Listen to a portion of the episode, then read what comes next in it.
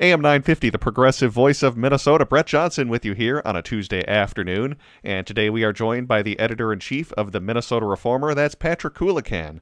Minnesota Reformer, great resource for the latest in Minnesota news and politics over at MinnesotaReformer.com. As we are going to be talking about less than stellar health insurance that many employees at the Mayo Clinic are getting. Plus, we'll be highlighting President Joe Biden's visit to Minnesota tomorrow and what we can expect. So, Patrick, thanks so much for coming back on the show today. Always a pleasure.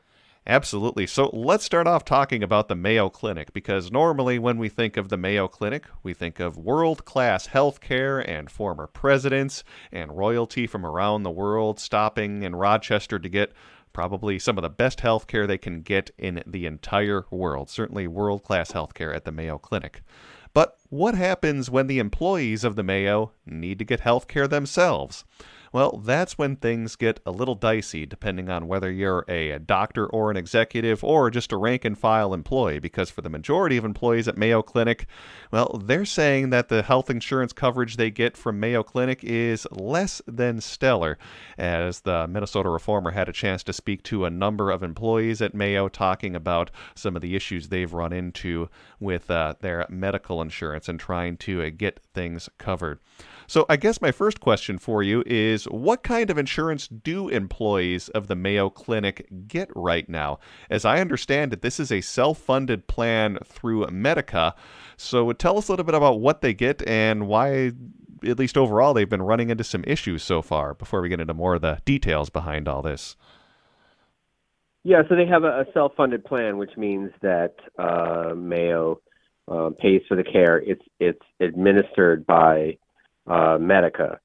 So, um, interestingly, when we asked uh, Medica about some of the complaints, um, Medica really kind of put the onus on Mayo and said, "Well, this is a self-funded plan. We're only administering it." Um, and um, th- the problems that the uh, employees are, are running into are, uh, I think, common in the private health insurance marketplace. I mean, my my line about this was uh, Mayo workers; they're just like us. Um, and uh, what I mean by that is they they also have uh, trouble finding a doctor who's in network or a specialist who's in network. They uh, have surprise bills. They have um, uh, really huge out of pocket expenses. Uh, they will, uh, w- without much chance to pay the bill, they'll be sent to collection.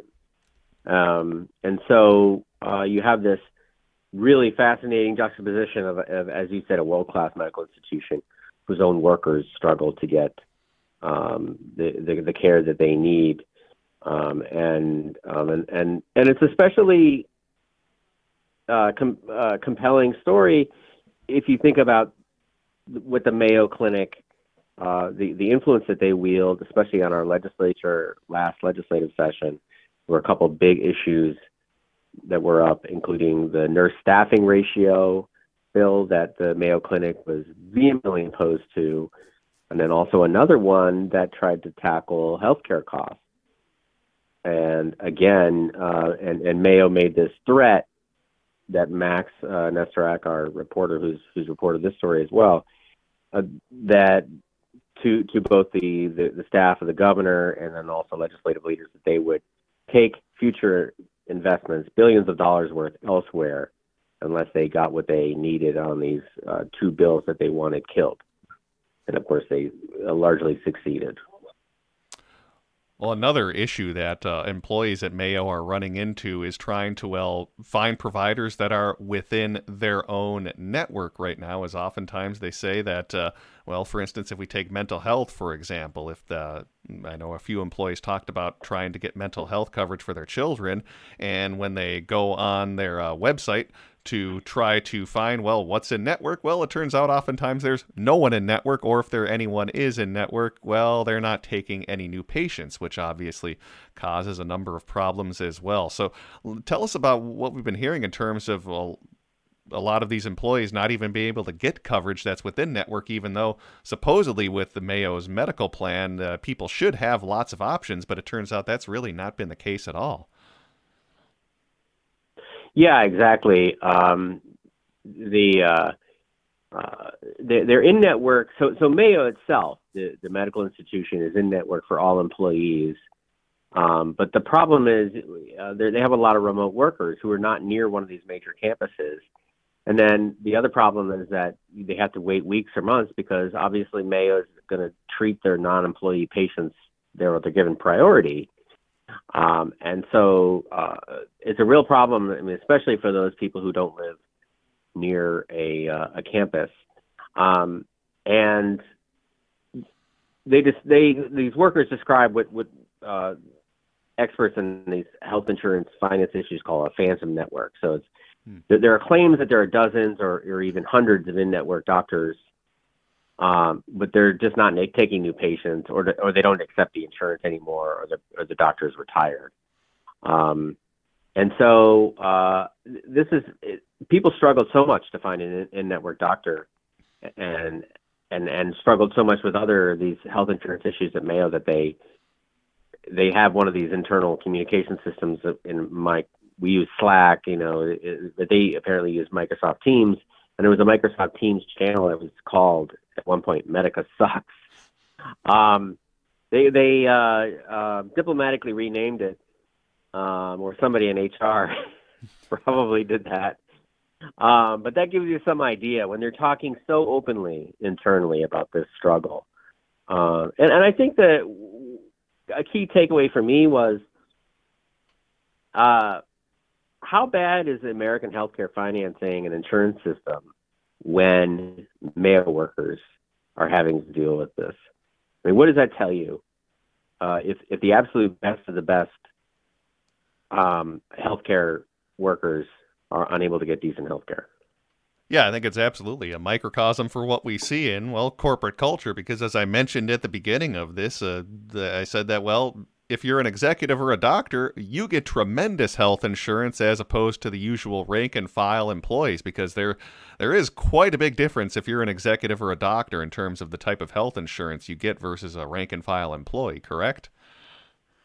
Right. So uh, you're you're right about that. Of course, there's there's always uh, class in American uh, the American economy. Mayo doctors and executives can be reimbursed for up to ten thousand dollars a year to cover their out of network and their their out of pocket costs and their and their co-payments, as well as the dental and, and orthodontic uh, expenses.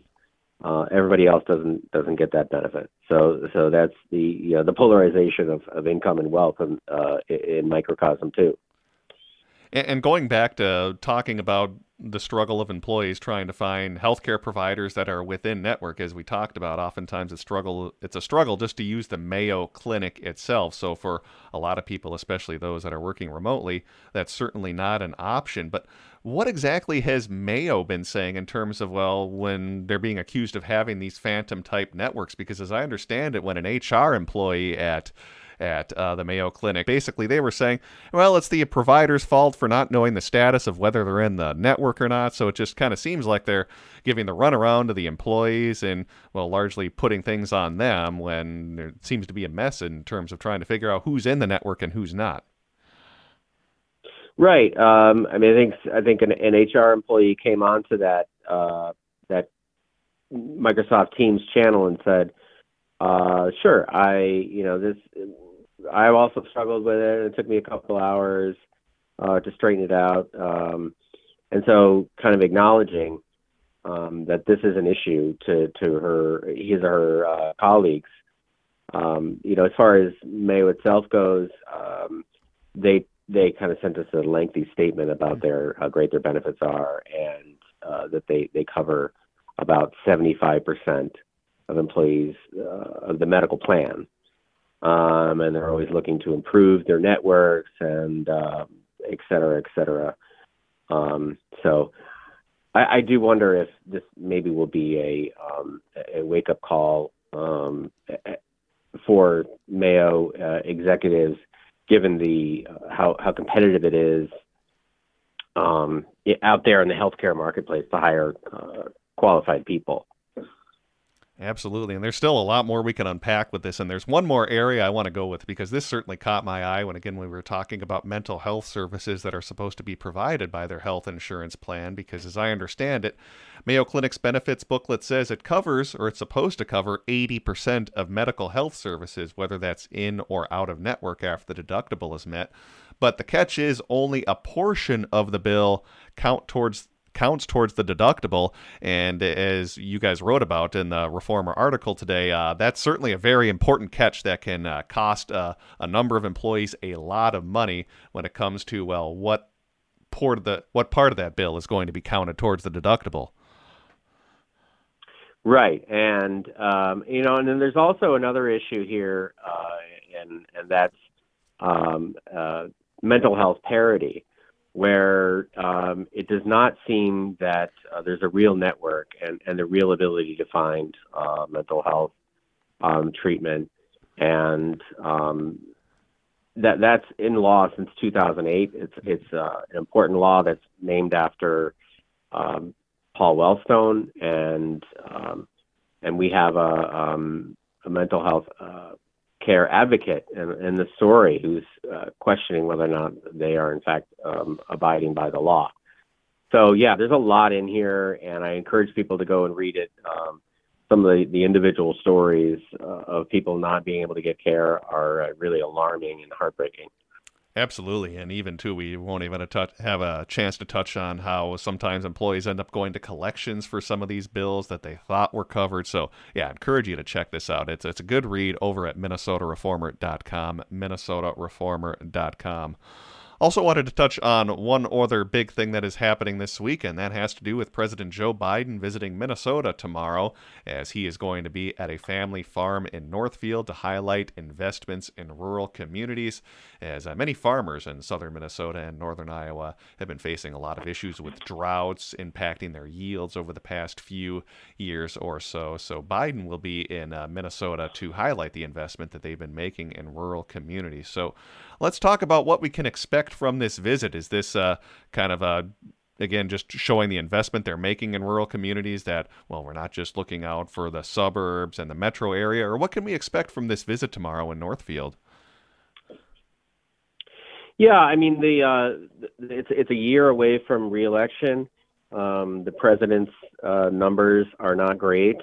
Um, and uh, he now has a new democratic opponent uh, who happens to be a minnesotan in uh, Dean Phillips. So uh, I I suspect the trip was uh, planned for a while, um, but that's an interesting uh, contrast with uh, Phillips out in New Hampshire beginning his campaign and the president coming here. Democrats always like to uh, highlight initiatives um, in in the rural America, um, and and I'm not sure that you're going to win uh, a whole lot of rural votes with it um, but it's certainly a nice uh, image for the Twin Cities media uh, market.